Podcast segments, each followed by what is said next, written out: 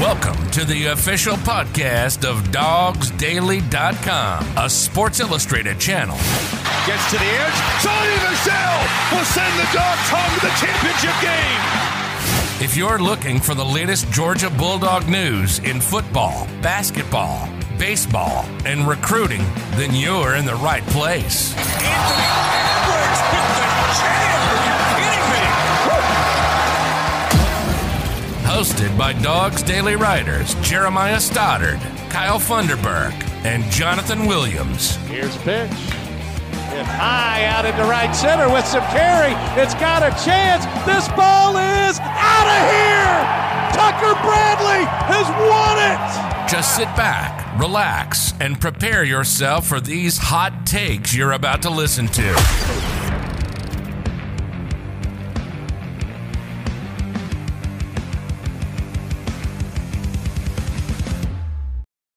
All right, welcome back to another episode of Classic City Sports. As always, Jeremiah Stoddard, Jonathan Williams here with you. It was a fun one in Athens this weekend. Got to beat down on South Carolina um, back in Athens after two years ago when they, you know, snuck up on Georgia there in a game that Kirby Smart came out and said, or you could, there was a video that surfaced where he said that they weren't ready before that game based on like warm ups um, on there. So it was a really fun one to sit back and watch. One, I was there and I saw the warm ups this week and I was down on the field area and there was definitely the energy that he said was lacking the time before. It was definitely there. So it was fun to see it before the game even kicked off that you could tell that there was a mentality of out being out there just looking for blood, basically. Like they were there to do damage.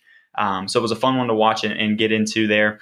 Um, but we're going to go through, you know, the offense, the defense, and then we'll shift over. We're a quarter way through the season, so we're going to sit there and, and kind of look at Georgia through the first three games, and then we'll look at college football as a whole through three games and just kind of break down where everything is because a lot of stuff has changed in three weeks in college football since we sat down like before the season kicked off. So, what was your first impression, Jonathan, of the offense? I'll say we'll start with offense. Offense was super efficient. I mean, it, it, we're finally seeing consecutive games now where Georgia's put together a really efficient day on offense. They looked really good against UAB, but it's also really nice to see them do it against an SEC opponent. No, South Carolina is not going to be one of your blue bloods from the SEC by any means. They're a rebuilding program at the time, but nonetheless, it's still SEC talent. These guys are still very good player, college football players. So still really good to see them do it against somewhat SEC competition. So they're really efficient. They looked really good. You know, had a few mistakes. Stetson came in for a series, to an interception. Then JT Daniels had one about midway through the game. But other than that, I mean, really no complaints from the offense. I mean, maybe some areas, of course, to clean up in the run game, up in the offensive line. Those are still questions, of course. There's still some struggles there. But wide receivers look good. Adonai Mitchell had an absolute career game. It looks like he had his breakout game of what you would classify as with 77 yards of receiving and a touchdown. And then just all around, just a really good day for the offense. I mean, really nothing to complain about. They put up points, and that's all you really needed from them, and they got the job done. Absolutely. And it was one of those things that, um, you, you, know, everyone wanted to see Georgia's offense be more explosive, right? Because in the offseason, all we talked about, and everyone talked about was this Georgia offense is going to be different than what we had seen before. So everyone was prepared and like ready to see that. You start the season off against Clemson and you see, you know, a zero touchdown three point offensive performance in that game that they win. So everyone walks away happy with it as a fan base because that was a big game against a top five opponent. But then you go into UAB, and yeah, like at that point, you expect to score a lot of points and stuff quickly, and they did. They did exactly that. They put up, you know, we talked about this. There were five, five for five um, with four touchdown passes in you know, just over a quarter worth of football or something like that. Really can't be any more efficient than that. Like 250 yards passing or something crazy in that stat line for Stetson Bennett in that game. So you can't be much more efficient or much more explosive than that. So it was nice to see that translate over into a game against South Carolina, which is an SEC opponent. Now, granted, they are towards the bottom tier of the SEC as far as like the overall, you know, powerhouse level that they are. So I'm not putting too much on that in general, but it is nice to see it translate over to a SEC game after you played a mid-major opponent the week before. So I was really excited to see them score quickly um, on big plays. You know, the first few touchdowns were scored on you know 20 plus you know yard touchdowns. You know, the first three touchdowns that they had were over 20 plus yards, you know, 38 yards for one, um, 28 yards for, or 20 something yards for another. So it's, you know, even on the, the ground, you know, the first touchdown of the game with James Cook was a 23 yard rush. So that's that's an explosive play, and that was nice to see still from our offensive line and from our running back core that we haven't seen that much out of. And I think a lot of people still came away from this game looking at the offensive line and like the running back core, thinking that they aren't quite giving what you expected to going, you know, into the season. And I kind of looked over a few little things there, and then in this game specifically, and you know, as a team, they rushed for you know a, a good number of yards. They still put up seven, I believe. Yeah, it was somewhere up that way, and and so they still put down a lot of rushing yards. They just don't have a ton of explosive runs like Georgia fans are wanting to see on top of it. But here's the thing, Georgia fans, you wanted an explosive passing game, and you wanted to see all that play out differently with Todd Monken. You got that. Don't flip it to say now that you you need more explosive running game at the same time. It's it's it's hard to have both of those consistently. You get one, and if I had to pick one or the other, I'm going to pick the passing game because it's a lot more explosive and a lot more like damage done through the air in that area of it. So personally, you can't complain when you have close to 200 yards on the ground as well. Well, I think it's important also to realize is coming into the season, there was no doubt in anybody's mind that Georgia was lacking any talent whatsoever at the running back position. But what people were questioning was what are they going to look at look like at receiver, especially when Darnell Washington goes down weeks before the opener. You know George Pickens is going to be out, and then you also know Dominique Blaylock is going to take some time throughout the season to get to progress and get back to 100 percent. And then also Kearis Jackson dealing with an injury, Arian Smith currently dealing with an injury. So there's a lot of questions there. So what's really important to see, and even Jermaine Burton at the beginning of the season was dealing with some injuries as well. So what's really good to see is that a, you got to see JT Daniels fully in the offense. We didn't even know if he was going to play this last Saturday. And then he was announced a starter and just absolutely balled out 303 passing yards. So that's also good to see. You finally get to see JT Daniels this season be absolutely explosive in this offense. But then also you're seeing you're tons of wide receivers. I mean, we know about Brock Bowers by now. We know what he can do. My gosh, what a freaking football player as a true freshman. Jermaine Burton got out there and he's just absolutely balled. He balled out last Saturday, and then also you're adding in Donnie Mitchell as well, who looked really good. I mean, you're allowing the receiver to get the receiver position to gain a lot of depth right now. You're getting guys snaps and in-game reps that are going to be really important down the stretch of the season because yeah, it'd be nice to have like Arian Smith 100% healthy, which he will be soon. I think that was more of just a precautionary thing of why he didn't play Saturday, dealing with a calf contusion.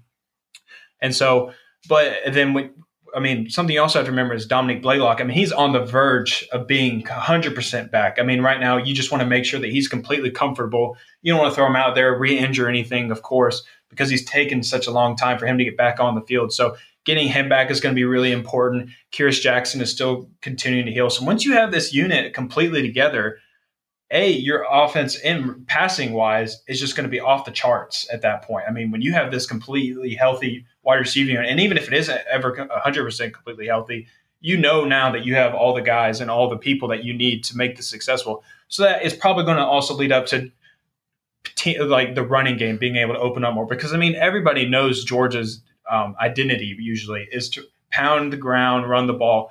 But we're also seeing now where that's changing, and Georgia is no longer that team. They're proving it every single week now. And so teams are going to have to start respecting that at some point. And so that's a really good thing to see. So, yeah, the running game is struggling. Yeah, the offensive line has some question marks, but the passing game might help you improve that running game and kind of get it going as well. But really, it's nothing to worry about. No, it's nothing to worry about. And once again, we're talking about an offense that people are coming back and saying, you know, our running game is, is still not doing that great in a game that one, we had a 23 yard touchdown run to start the game. And then we had 197 yards rushing for Georgia as well. So when you have those on top of it and you have people coming back and saying, you know, we we don't have that great of a rushing offense this year. Well, isn't that what Georgia fans wanted to shift it more to a passing focus? It was 303 yards passing for JT Daniels this week. Isn't that what people want to see? I, I mean, personally, I'm I'm okay with the balance on that. 500 yards worth of offense is perfect for me. Like I, I, won't complain about that on offense. And it was funny. I was listening to uh, 680 The Fan because Brooks Austin jumped on there for a few minutes tonight, uh, which today is Wednesday, the September 22nd, about 7:26 right now. And about an hour ago, he jumped on there and he was talking about. They asked him. He said, "You know, you come away from a win." A 27 point win against a SEC rival that the last time that they were in Athens, they beat you in your home, you know, field. And you walk away from that game winning by 27 points upset. Like eh, people are upset and, and complaining about things. And as a fan base, you got to be able to to enjoy those wins. You you add extra stress to yourself when you just look at that and you say, ah, we won, but I'm upset because of it. No, just sit back and enjoy. The same thing I said when we, you know, came away from Clemson with a win is, man, that was a top five team. I don't care what the offense looked like. I don't care how many points we put up or gave up or whatever on that part. Georgia won the game against a top five opponent. That's all that I, I cared about in that game, to be honest, as a fan. And coming away from South Carolina, I mean, what did you want them to do against South Carolina? You wanted them to beat them by 50, 60, which I get. Probably to cover. yeah, I mean, you. But I said this originally, and I even I was talking to somebody, and I got a look from um, I think it was Georgia's uh, Tennessee or tennis coach that was on the sideline area, and I was talking, and I was talking to somebody else, and they were asking about like the spread, and I was like, uh, "You take South Carolina by points in this game. And like the guy just looked and I was like, by points, by points. Yeah. Like you're not taking South Carolina straight up. Lot, but like man. 31 points is a lot of especially points. for an SEC opponent. Exactly. And especially knowing how Georgia has handled things in prior years, when it gets late in the game, they don't yeah. keep trying to score 60 points against teams like this. They usually slow down a little bit. And like if you looked at I, I looked up something when we get into the Georgia's full season of it, it was points by quarter on there. I think they scored about 106 points total on the year, and seven of them were in the fourth quarter. It, you, late in the game, the other team's still trying to score as aggressively as possible. Georgia's trying to run the clock and, and, just get out of there because the more you push, the more you do late in the game like that, the more you risk injury and the more you push things to cause other issues that don't need to be there because you're so worried about covering the spread or something like that. No, it, they almost covered the spread. They would have covered the spread. However, there was a, from my opinion, and from what everybody else has said, a fumble that shouldn't have been a fumble for Kendall yeah. that led to seven points, right? The only touchdown that Georgia's defense has given up all year came off of a fumble that shouldn't have been a turnover. Yeah. Um, so, I mean, at that point, like, you can't be too concerned about not covering the spread and, and, complaining about that. I mean, yeah, there's always stuff to worry about. Kirby said it best himself. A video surfaced, I think SEC Network posted it first, and it was talking, him talking in the locker room. And he said, um, first of all, he said that you know they were elite in several different places on it. But he said when I turn on the tape, there will be areas for improvement, room for improvement in, in, different areas on there. And so then he went on to say the different areas that there was positives and elite play. You know, inside the twenties on both sides, offense and defense. He said that was elite, that kind of thing. But he said the thing is you're you're practicing and training to not to beat somebody, but you're you're practicing to beat everybody so yeah, the coach is going to sit there and pick apart things in there and say, "Hey, we have these issues. This needs to be improved." Because there's always going to be room for improvement, but as a fan after watching it, let them just enjoy the win. Well, and, you don't have to be concerned about all that as much as he as Kirby and the team does let know that they're handling it and enjoy it. Well, and also you have to remember Shane Beamer used to work with Kirby Smart, so you're not going to see Kirby Smart running up the score or trying anything late in the game either. He wants to show his respect to Shane Beamer as well, knowing also that he is rebuilding a program at the time. But um, kind of, I think it's a good time to shift over to the defense only because I bring up Shane Beamer and a clip surfaced, I believe Saturday night um, it was Shane Beamer doing his press conference, and I'm not going to quote the whole thing or anything like that. And I'm sure most of you have seen it because it's just absolutely hysterical. Only because you really don't ever see head coaches be so honest like Shane Beamer was after the game. And basically, he was asked if Georgia's defense did anything special to stop their offense, and he basically left it at uh, they have 105 stars, they have a 300 pound plus human being that runs like nobody's business, and they have studs all over the field. So no, they didn't do anything special. They're just a really freaking good football team. So, and I think that just perfectly sums up Georgia's defense. And, and it's really nice to hear that coming from another head coach. You know, it's one thing to hear your own head coach say, like, oh, yeah, we're really talented on defense. We know that. But I mean, for Shane Beamer to put it in that perspective, basically saying, like, no, they don't do anything special. They're just really freaking good. So I thought that was hysterical. I appreciated Shane Beamer just being 100% honest with himself and with everybody and basically putting it into perspective, like, uh, guys, this, these people are really good. Like, don't take them lightly or try and think that they do anything magical on defense. Like, they're just really freaking good. Yeah, it's not that they're not doing anything crazy to to perform the way they are. It's just they're the the Joes are better and the X's and O's are normal, but the Joes are out there like, you Yeah. know, the Jimmies and Joes are the ones out there like just they're just good players on top of it. They're the scheming isn't insane. Now there's some great schemes drawn up, but it's not like something new. That's what he said. He was like there's they're not drawing up brand new schemes.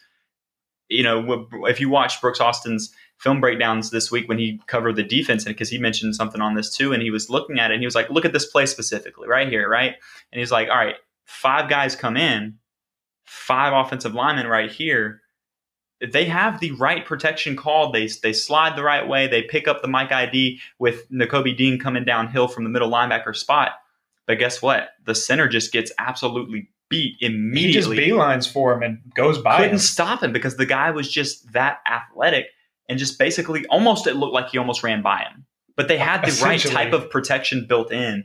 They were prepared for that play, but it came down to the Jimmies and Joes at that point.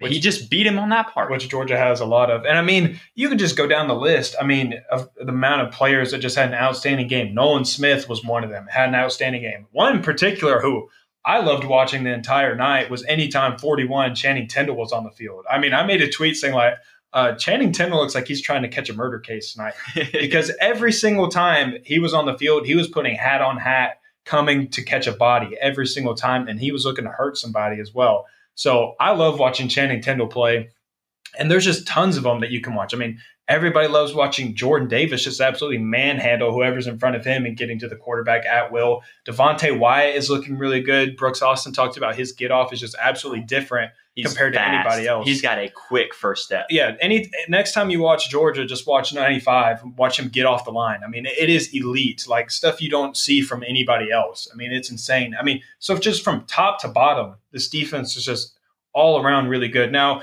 of course, there's also going to be some weaknesses elsewhere. Like you're trying to figure out the cornerback two spot. Who's going to play across from Derion Kendrick? We looked at Ameer Speed. He had some iffy moments throughout the game, got burned a couple times. Kelee Ringo came in. He also had his moments of his own. So they're trying, still trying to figure that out.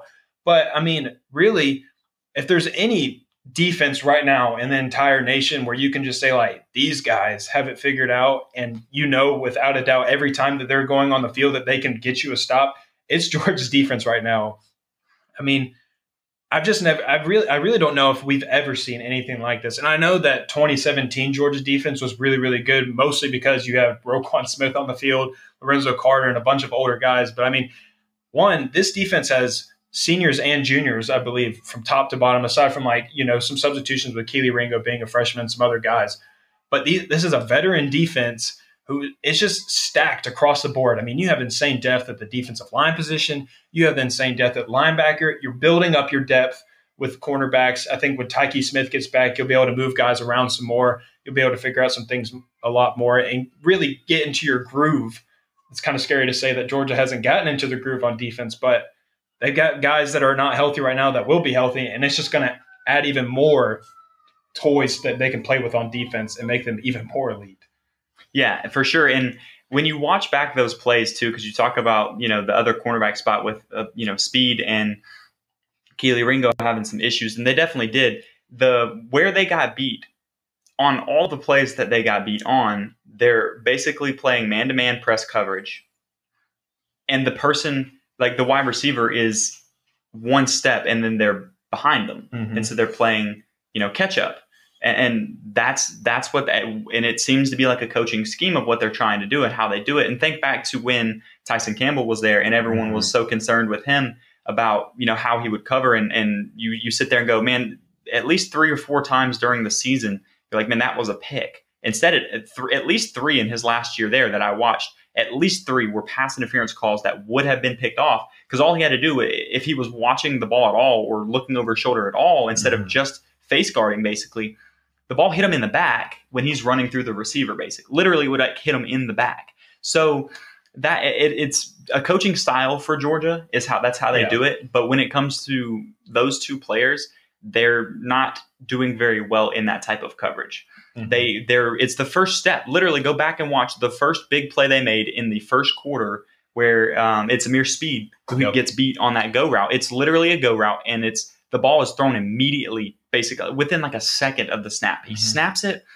The wide receiver takes two steps and has already got you know behind the defensive back, and the ball's thrown, it's lobbed up until he runs under it, and that's the only reason it even been was as deep as it was because it was literally thrown that quick. Go back and watch it; it's instant. Also, Mm-hmm. peep your boy in the background when they land on the ground. I'm in that picture as well. So, but anyway, so like you can see that, and so you're like, all right, they're struggling, Mhm. but that's their biggest issue is that Yeah. one piece of their game. Other than that, I don't see the, an issue. It's that one thing. It's that first step when they're playing press like man coverage. And I think Brooks really put it perfectly. And he said, now it's it is worrisome that Georgia does have question marks that really don't seem to be getting fixed at this point in the season. But it's also two out of 22 positions. One of those being at right guard on the offensive line, the other one being the cornerback two spot. I mean, two out of 22, that's pretty freaking good if you ask me. And then also he, he mentioned with Speed and Ringo is that when they do play press man coverage, is that typically you want, especially a guy like Ameer Speed or Kelee Ringo, who have really good length and size for a cornerback, which is what Kirby Smart and them absolutely love in their cornerbacks, is you want them being physical right off the line. And that's something that you didn't see at all from Speed when he got burned, and also what you didn't see from Ringo when he got burned, is they just try and start running with the receiver, don't put any hands or anything on them, and it's too late by the time they do put a hand on them and they're already burned and they're just playing catch up down the field trying to make a shoelace tackle. So by that you may it seems like okay that seems like an easy fix which it may be. I mean i don't know. I'm not the football guru. I don't break down the film or anything like that. But you would have to think that that probably is an easy fix something that isn't like a make or break thing for georgia at this point. They have the guys they have the talent to fill that position and you're only going to get better as the weeks go on. I mean ringo's getting more reps. That's really important. And then also speed. I mean it's good to have competition. You know, it's it's good for speed to know that okay, Ringo's getting in a lot as well. So like, if I want to staple myself into the starting lineup for the rest of the year, I need to perform as well. So they've got that edge about them. They have that competition going, which I think is really beneficial as well. But nonetheless, the defense is just absolutely freaking unreal.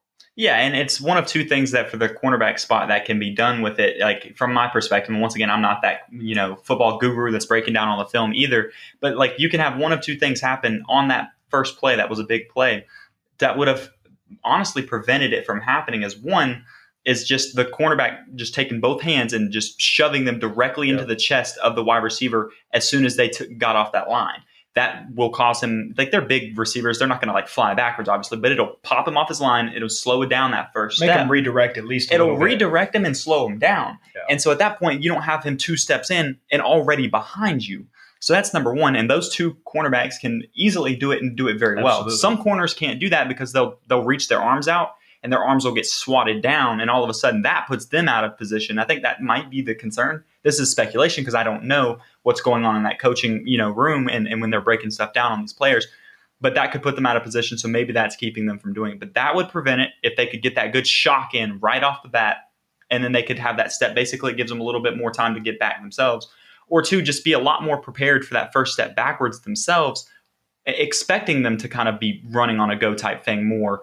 Um, you know, and that's also somewhat dangerous as well because if you your first step is immediate, like too far back, and say they hit that foot in the ground one, and then they hit a slant across the middle. At that point, you're two yards behind them on a slant. You're in trouble there too. Yep. So it, it once again, I'm not the football guy, the same way that these coaches are. And Brooks pointed this out perfectly. As as far as who's on the staff, there's not a, a, a school in college football that has better defensive back coaches Yeah. than Georgia. Between its head coach, who was a great defensive back when he played, between um, Muschamp, who is now on the field for everything as well as a great defensive back coach. You got Jahmile Addae, who is the actual defensive back coach, who is phenomenal, came from West Virginia, who led the nation in passing defense from a air raid defense like or setting out there. And even Schumann, he said even Schumann was a great defensive back coach, even though he's a linebacker coach. So you have all of those guys in the room. You can't get much better coaching. So I'm going to trust their judgment on whatever they're doing. It's speculation on our part of what we can see, but I'm sure they're looking at it and going, "Yeah, these idiots right here. Why would we do that when you know this hasn't really had too much of an issue with it?" Yet here we are. Um, and and once again, they it was South Carolina. It didn't end up biting them. Our you know Georgia's defense is that good that once they got those big plays, they settled for field goals. Yep. That's it. That's that's all they gave up on there. Um, and I'll tie in the last. There was one stat that really really stood out to me on the defensive side. That's worth noting is and it, on both sides of it for them and for uh, Georgia, for South Carolina and Georgia. One Georgia had three sacks.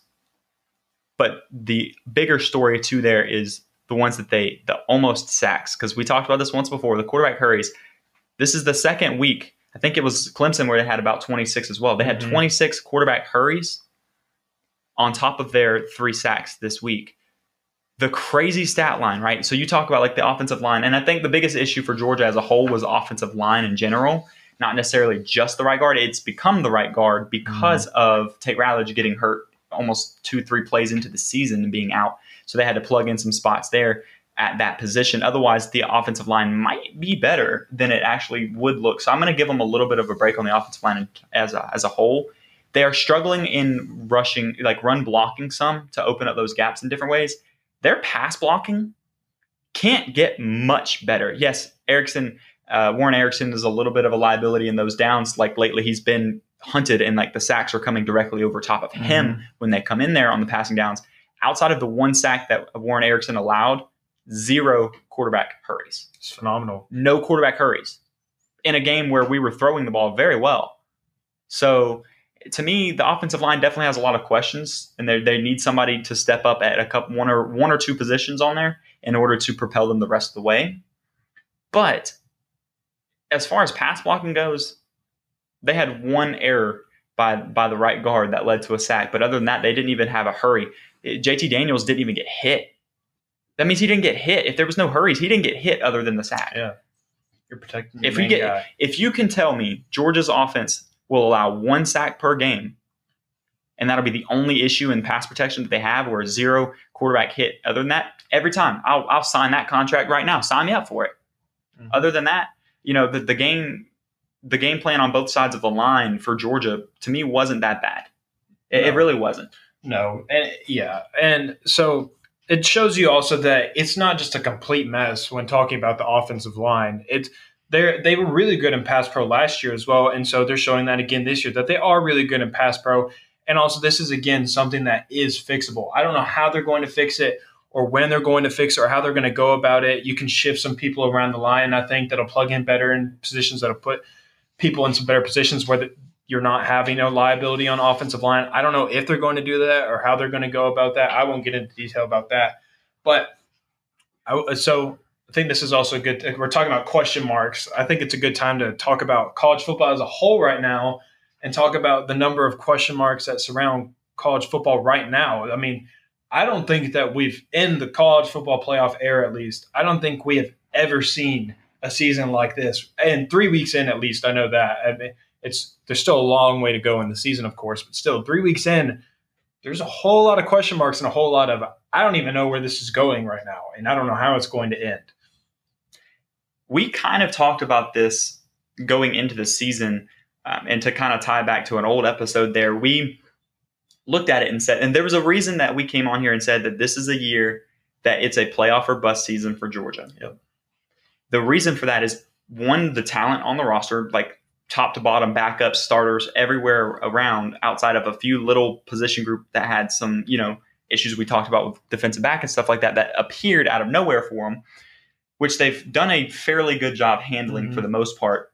They've got the roster, they've got the talent, they've got like the coaches, they've got everything that they need to put something together on that. But the other side of it is college football this year. Going into the year, there was a lot of restarting for a lot of big teams that opened the door for Georgia to make a run on that playoff spot. That is playing out to be true. We Absolutely. once again, like I, I'm going back to, we talked about this before, and it's it's happening. Clemson's already dropping. They you know they lost to Georgia They week not one look good. they looked really bad against Georgia Tech. There was a they were basically one play away from having that game tied up in the fourth quarter with Georgia Tech, and they only scored 14 Who points lost on to them or 13 Northern, points. and Georgia Tech lost to Northern Illinois Yes. in their season opener. Yeah. So you look at eh, these that team challenged them in that way as well. So eh, we talked about that because they were starting over on offense pretty heavily with DJU being, you know, the quarterback who's highly touted quarterback. You know, he might develop into being a very, very good quarterback for him down the road, but it's his first year as a full starter. So that's number mm-hmm. one. They lost their all-time leader in rushing yard, like the ACC's all-time leader in rushing yards in Travis Etienne and just a few little things as well throughout the offense and wide receiver and everything like that. So when you have all of that happen, you look at that team as saying they're resetting on offense. That's one team that we have an advantage over. Then you look down to Bama and you go, okay, Bama is, you know, they came out strong to start the season as well. But one thing that we've learned about Bama at this point is one, their rush defense is a little suspect, mm-hmm. but they also had to start over on offense themselves with a new quarterback in Bryce Young, who is a great quarterback once again, but he's Mac Jones just left, you know, they who was a finalist for the Heisman. They lost um, Smith, DeVonta Smith, Jaylen Waddle. I mean, Najee Harris. Go down the list. Their, their offense, they they re, they had to reload everywhere on offense, which they are the ones that can do that consistently. So they'll still be a powerhouse, but they're slightly a step below where they would have been with all of those guys and all of them oh, leaving yeah. at one time. No doubt. Ohio State, they lost their starting quarterback after a few years, and they're struggling clearly in that way struggling. as well. In Oklahoma, starting over at quarterback and other positions with them as well. So you have all these teams that are basically having to re-plug in quarterback. That's the hardest one to reset with. most important. All position. of these quarterbacks could be very good by the time they leave these schools, but they're young. It just opens up a door for Georgia in that spot. Guess what? Clemson not looking good. We just said that. Yeah. Ohio State looking terrible, and Oklahoma looking terrible. Then you have Bama, who looked really good in the first couple weeks, and they showed some signs of imperfection in week three against Florida.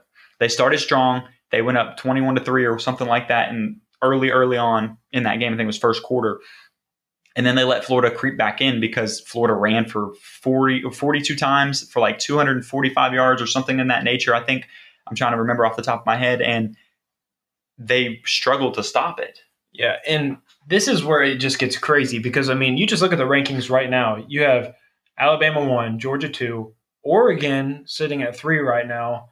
Is Iowa four right now? I'm trying to think. Iowa is number five. Okay, so Oklahoma's at four, correct? Yeah. So Oklahoma's yeah. at four, Iowa's at five. You got Penn State in the top ten right now, and then you also have, I think they're like seven or something. Yeah, and, somewhere in that range. I don't know. Cincinnati's also, uh, or Cincinnati is up there, or is I'm trying to. Think. I think they're in the top ten. Okay, I'll pull it up real quick while you're talking. Okay, and then I believe it's Clemson, Ohio State rounding it out at nine and ten right now.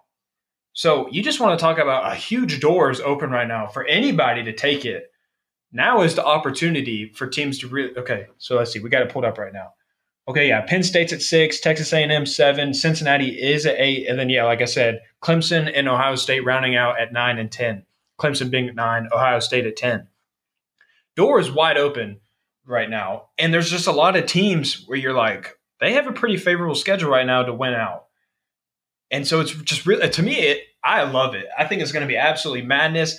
I especially am going to love it if slash when two SEC teams get put in and then you have someone like Oklahoma, who very well still could go undefeated throughout their season. Like I said, they have a very favorable remaining schedule as well for them. I, I think their toughest game probably remaining on the schedule is Texas, maybe. I think there's another one that I'm forgetting about right now. But they're still probably going to be favored in those games. And so you're talking about Oklahoma could very well go undefeated in the rest, uh, undefeated this year and get left out of the playoff. A one loss Clemson assuming they don't lose, which looks like to, to me right now for them going undefeated the remainder of the year doesn't look very very likely right now, but still could go undefeated the remainder of their season. They probably are getting left out right now too if they continue to struggle like they do. Ohio State, they probably, I mean, they, I think they played Penn State this year. I believe if you want to check that for me, but I believe they play Penn State this year, so that'll be a big game if they do play each other. They do in a few weeks like so the the Georgia Florida weekend Saturday okay October 30th is Ohio State and Penn State so that'll be a really telling matchup for the Big Ten right there and so but nonetheless I don't uh, I don't think Penn State's that good either is the thing no and I mean they beat Auburn but Auburn is probably like Brooks said, sixth best team in the I think SEC that was right generous. Now. And yeah, I think that was generous because he, he basically just because I, I was listening to that too, and he he basically said, you know, five SEC West teams and then Georgia. I mean, you you got to think that, like, to be honest with you, Auburn might not be better than Arkansas right now. No. Which I think they play each other this year as well. Well, yeah, I think they yes. do. Yes. And so that'll be a, or, or they definitely play yeah, each other. They in the West. They're in the West. Of course, they play. I think they they might lose that game. We talked oh, about yeah, that when no we doubt. broke down the season there. And then um, Kentucky. I think Kentucky is probably a better team as well. So they might be as low as like the eighth ranked SEC team by the end of the season as well. And Penn State barely beat them. Yeah, so At home in a whiteout, which is a your big biggest game of Yeah. the year. Yeah. When you do a whiteout at Penn State, I mean, it is stapled in as that's your biggest game of the year. Environment's going nuts. I mean, that I'd love to be in the middle of those stands for that type of game. But so yeah, you edge them out. You beat them by seven, I believe. Mhm. And but is it really that great of a win? Honestly, so I mean, so uh, Ohio State and Penn State, that matchup, of course, will be very telling. But nonetheless, my point is, if Ohio State goes undefeated, I mean, there are just so many teams on here where you're like, okay, well, yeah, you went undefeated, but it really didn't look all that pretty. And if you're going to do that to teams like Cincinnati who go undefeated, you're like, well, we can't let you in because you kind of struggled in your schedule, you really didn't look all that impressive. Well, then, by gosh, you better do it to teams like Ohio State and Oklahoma. You, I mean, you have to be you have to be equal on those types of things at this point, especially when you're having a season like this, and especially if this trend continues. And then also you jump over to Oregon, which is kind of a touchy subject because I kind of clowned the fact that I was going to let or- you start that or one. even the fact that Oregon could possibly be in the playoff. But I, I will say this: I'll defend myself. I said there's no way that Oregon gets in with two losses, which I still stand by that. I don't think they get in with two losses, but nonetheless, they're sitting at three right now, and the Pac-12. Ooh, I don't see anybody competing with them. Right That's their their lifeline to it is Oregon getting into you know the playoffs. Oregon's the the lifeline for the Pac-12 right now, and Yeah. I'm with you. I don't think that there's another team in the Pac-12 because UCLA lost now, yeah. and they didn't look good. So I don't know that there's that many teams in in the Pac-12 that are going to really compete with them at that level right now. Because uh, UCLA lost to Fresno State, I believe, which isn't that the team that um didn't Oregon play them first and they struggled against them. Yes. So maybe Fresno State's just a little bit better than you know people expect on that part. But they gave uh, Oregon a run for their money, and then they beat UCLA, and so now UCLA is taking a step back. I definitely don't see Oregon having two losses, which is why I think that they they might have a really good chance at getting into the playoffs now. Oh, and they have their big win. They went to Ohio State and Right. beat them. So that's another big That's their thing to talk win. about. Yeah, Yeah. they have a notable win, which Ohio State does not have right now. Clemson's and- not going to have. And they better hope that Penn State, if they if they beat them, they better hope that Penn State stays within the top ten, or else they're not going to have a notable win throughout the rest of the season, unless Michigan somehow continues to just absolutely blow out. Which I'm not buying that right now either. I'm, I'm I'm selling that stock, as Yeah. Brooks would say. as Brooks I'm was saying, we're stock. selling we're selling on that. But um, so if I'm Ohio State and Oklahoma right now, I am really worried because I'm not sure winning out is enough for you to get in the playoff, as in past years where it was like, oh yeah, we just have to win out, win our conference or whatever, and we're a shoe in. It's not looking like the case right now at all. And so if I'm Oklahoma or Ohio State, I am really worried. You better hope you start beating teams that you should beat by 40 or 30, like you should. And then also, you better hope that you have an opponent at some point in this season that is ranked within the top 10 or at least top 15 to give you a notable win. And you better win your conference. So, Well, and I, to jump in on it as well, like I, one thing that the AP, like AP poll alone, has showed us that has actually been refreshing this year that we've seen is they're giving credit to one. They gave credit, and people don't want to hear this probably. They gave credit to Florida in the sense that they uh, they did come down to a two point game against the number one team in the country, so they stayed in the same spot on the polls after Yeah. a loss, which I think was fair at eleven. I mean, you I think that's the fair. Number one team. the number one team, and it was a close game. So I think that's fair to keep them. Now they definitely shouldn't have risen into the top ten, oh, no. which some people were you asking do that for. for a loss. Never should they go up after the loss on there. But I, I agree with maybe keeping them at eleven there. I think that's fair. Yeah. But after watching what the the AP poll has done to both Oklahoma and to Ohio State And Clemson. and Clemson, when you know when Clemson lost to Georgia, they dropped to six. After beating uh, Georgia Tech by three, they they are now what would we say like nine? They're nine or 10. I can't I remember. think they're one. nine. I think they're nine right now, though. and I think Ohio State was ten or something like that. Ohio State's 10. So, and Ohio State, who lost one game and then they won another, but they're they're struggling against these teams. They're dropping because they're struggling against these teams that they should be beating handedly. And Oklahoma did the same. They dropped back after winning because they're still undefeated. They dropped back a little bit, noted not a ton, but a little bit to let Georgia jump in front of them based on them winning against a team that they should have blown out, but not doing so. Yep. That's been refreshing to see. Something that we have seen, excuse me, the college football playoff committee do consistently as well is look at the team as a whole and has actually been kind of fair on it as well. It's really it's a positive sign to see I don't see Georgia missing the playoffs, even if they end up with one loss to a Bama in the SEC championship game. I think that that would still be, especially the way things are playing out. Yeah. I think that they're in at that point. And I think there's a really good shot for a team like Oregon or something to get in. I definitely would say that there's going to be a second SEC team. I, would almost lock in the fact that there's going to be a second SEC team in the playoffs this By year the looks of things, yes. because you're going to have a team like Bama and Georgia who neither one of those teams is having two losses this year. That's all I'm going to say. Uh, They're not having two losses, so I think it's highly possible that it's those teams unless a Bama or somebody comes in and struggles against a, a you know an Ole Miss or a Texas A&M or something. Those are bigger games, and so that could create some question marks in that spot side of it. But even if it's not Bama, somehow, somehow, there's another SEC team coming. SEC team coming in because if it's not Bama, that means either Ole Miss or Texas A&M overtook them, and if they did, that means that's the team that's going to slip in. Then, like that, that'll be the team that has the argument to get in. You you could almost make an argument for three teams from the SEC if it gets down to a Georgia and uh, Alabama undefeated season playing against each other in the SEC championship game, and maybe you have an Ole Miss that only has one loss afterwards. At that point, they have a strong argument to be right there at the end of it, and quite frankly, I'm excited to watch. I know we talked about a very notable game. This will be the last thing I say, and I'll pass it back to you to wrap everything else up on it. The we the notable game we put in the West was Georgia or uh, Texas A&M versus Alabama. I'm really excited for the Ole Miss Alabama game because we saw what they did before. We saw Bama still struggle a little bit on defense and still giving up a decent number of points on their defense to where it's going to come down once again to whether or not Bama can score enough to win that game, which they are very capable of. Let me state that very clearly. They are capable of scoring plenty of points as well. But it, they will have that game's going to be a shootout. Mark my words, that game is a shootout with both teams scoring 40 points. And I, I said this at the beginning of the year that I thought definitely that Texas A&M would probably be the game that Alabama would have to circle on their calendar. Right now, I'm not so sure. They're missing their starting quarterback right now. Not really sure how that's going to play out. They really struggled when he went down.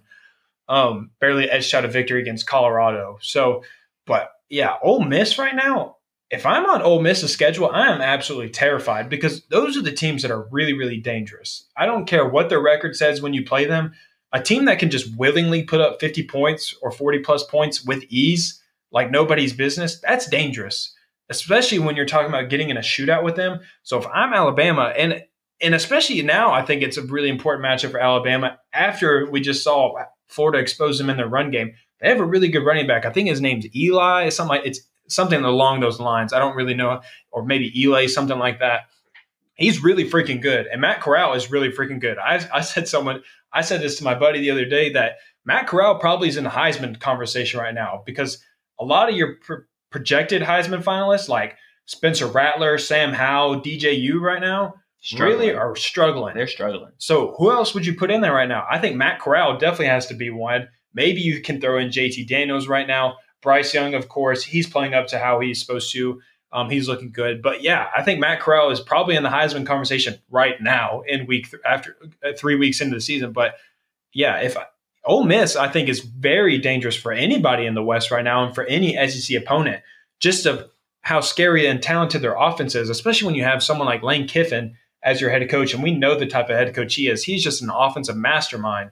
So yeah, I think the Ole Miss, I think the Ole Miss matchup for Alabama is the one to circle on your calendars right now. Not the Texas A&M right now. I'm going to hold on that one. Um, I don't think we're selling. If we want to go to, Yeah, to buy, yeah. hold, or sell, I don't think we're selling on that game yet. But I would say hold. Hold I'm on not it right sure now. yet. Yeah. but I'm putting the Ole Miss game in that conversation right now, and I think that they can also kind of start be putting in that conversation, like you said, as maybe now this is long shot right now. I mean, it's it's really early to say this in week three, but there may be a team that could have one loss at the end of the year, not necessarily make the SEC championship game, but be sitting on the outside with one loss. It all would just depend on what else the rest of college football does in every other conference. But And definitely, then we get to sit back on our couch and watch a, just the madness unfold. Oh, can you imagine? Because the argument has been insane over the past few years about having that second SEC team get in there. Yeah. And then it did happen with Georgia and Alabama back in 2017. And they proved that those were undoubtedly the best and they went and played on in, into the national championship game. Exactly. They both deserved to be there that year. They were those teams. And so it'll be interesting to see that, like, once again, I would almost lock in that there's going to be two SEC teams Yeah. because of the way things are playing out. Because I do think that Georgia and Bama end up getting there undefeated. And so at that point, whoever loses that game, they have the right to be in the playoffs, especially with the way other things are playing out around college football. And at that point, it comes down to a one loss Clemson team if they go the rest of the way undefeated, um, a maybe an undefeated Oklahoma. And I will say that if there's an undefeated Oklahoma who wins their conference championship, they'll be in. You you can go ahead and lock them in as a third spot because even though they've struggled some, like I I don't see them leaving them I'm out. telling you, it's gonna. I think they should, and I- potentially, I think- it's an I'm argument. you, it's it's gonna depend on what Oregon does. It's gonna depend gonna on say, what yeah. Iowa does. It's gonna depend on what Ohio State does. It's gonna depend on what Cincinnati does at this point. I'm telling you, I would. I'm not. I am not convinced that an undefeated Oklahoma. Granted that they continue to struggle. That's the key part. If they continue to struggle like they are right now, I don't know that an undefeated season for Oklahoma would be enough in a scenario where you have just a ton of teams that are one loss or no loss at all. So It'll be interesting to see how it plays out because I think the the guaranteed the one loss team going to be in there once again is going to be whoever loses the SEC championship game. To me, that to me that's the Yeah. lock, and so there will be a one loss team in there. The rest of them, eh, because think about that. Like say say Oregon goes undefeated. yeah. Say Oklahoma goes undefeated. Clemson wins out. Say freaking Iowa goes undefeated and wins Iowa the Big goes Ten. undefeated. Right? So you have those four teams fighting for that last spot. Dude, this makes me so excited. I so hope Or happens. two spots. Because the, the I didn't put Yeah, yeah, Oklahoma two, in there yet. two spots. This that made me so excited. I think at that point you oh, have a lock of unless or or unless Oklahoma like changes something, I think the the lock of the next undefeated team at that point I think they would give credit to either Iowa or Oregon Mhm. and they would give them the edge because of what we've been seeing from Yeah. Oklahoma so far. It, like, once again, there's still nine games in the regular season plus a conference championship for all of these teams. So ten more games to be played before we get to this point. So this is a huge speculation on like the rest of the season. Oh, yeah. This is a huge what if scenario. no doubt. But Tons of football to be played, but Right. It's still exciting. but the scenario could be insane for those last couple of spots Mm-hmm. because you're going to have those teams right there. Plus, you're going to what if what if there's another SEC team that only has one loss on either side, the West or the East, at that point. Game on, baby. that fourth i think that the you know the third spot will be competitive enough for like the lock but then that fourth spot potentially this year could be the most competitive playoffs like spot in the history of college football playoff legitimately and i stand by that and like there's been controversy where georgia thought they should be in with two losses before where texas a&m was the fifth team left out last year and like this happens consistently eh, where it's been a big argument and stuff but i think that there will be more teams in that argument this year than there have ever been before because of the way things are playing out right now. I mean- because it's opened the door for teams like Oregon to have a genuine shot. Could you imagine like having like eight teams that you have a legit case to be in the college football playoff? I just, I really hope that happens because I just want to. I would That just sparks bigger debate on the 12, Oh, 18, or 18 amazing. playoff. Yeah, and it, it's just going to spark even more conversation of like, this is why we need to expand the playoff and blah blah. Which it, it is going to anyways. But so nonetheless, I just want to see it happen because one, Twitter would be an absolute field day just to read everything that was going through, all the takes coming through, and then just to imagine the media trying to pick four teams out of potentially eight. I, I'm here for it, man. I want to see it. I think that would be just an absolute blast. we'll wrap it up with this on it. And after having a COVID filled season last year that just it was fun to have college football at all, but it was a very different type of season and it wasn't exactly what everyone wanted as like a whole season. There was no fans in the stands, that kind of thing. So it, it was a very different, a lot less like exciting of a full season. This one's this one's one that's going to be fun to buckle in back, and see how it all comes down to at the end of it. is back. And that's all I got to say. I think it's going to be a fun year. We're quarter way through, and I, it's going to be an exciting one to watch. no doubt. I'm looking forward to it. Absolutely. Well, as always, Jeremiah Stoddard, Jonathan Williams here. Catch us again next week. We will break down, you know, the Vanderbilt beatdown. We didn't even touch on that because it's Vanderbilt. They're going to win by 90. That's an exaggeration, Sorry, but they're going to want to win by 90 after last year. So um, we'll, we'll we'll catch you guys on that part with a recap of it, and then looking forward to the rest of the season as well. After that, catch us on social media on Facebook.com slash Dawgs Daily Pod, and then also on Twitter at Dawgs Daily Pod. You can also reach out to us directly on there as well. We love you know socializing with everybody on there as well. Make sure you reach out to our guy here. Um, we got this yes. from Georgia Autographs, and it is a Nick Chubb autographed Eclipse replica helmet. It is amazing in person. It looks good on camera, but looks incredible in person. So Make sure you check his stuff out it's definitely worth it. His site has incredible stuff on there right now. He's also got a autograph signing and meet and greet set up for October 3rd, so just in a couple weeks for um, Adam Anderson. Still on the team. Guess what? NIL stuff, he can have him set up at the Hyatt Place in Athens on October 3rd. Make sure you check it out. We're going to stop by and see everything and see what's going on there, so you should as well. But until next week, keep it classy in the Classic City and go dogs. Thank you for listening to this week's episode of Dawgs Daily on Sports Illustrated. Take a second to subscribe, rate, review, and share with your friends and family. Feel free to reach out to the Dawgs Daily crew on Twitter with any topics you'd like discussed. You can reach out to Jeremiah at Jeremiah underscore Stod 7, to Kyle at DK Fubderberg, and Jonathan at 22 underscore J Man. Check back next week for a brand new episode. In the meantime, go dogs.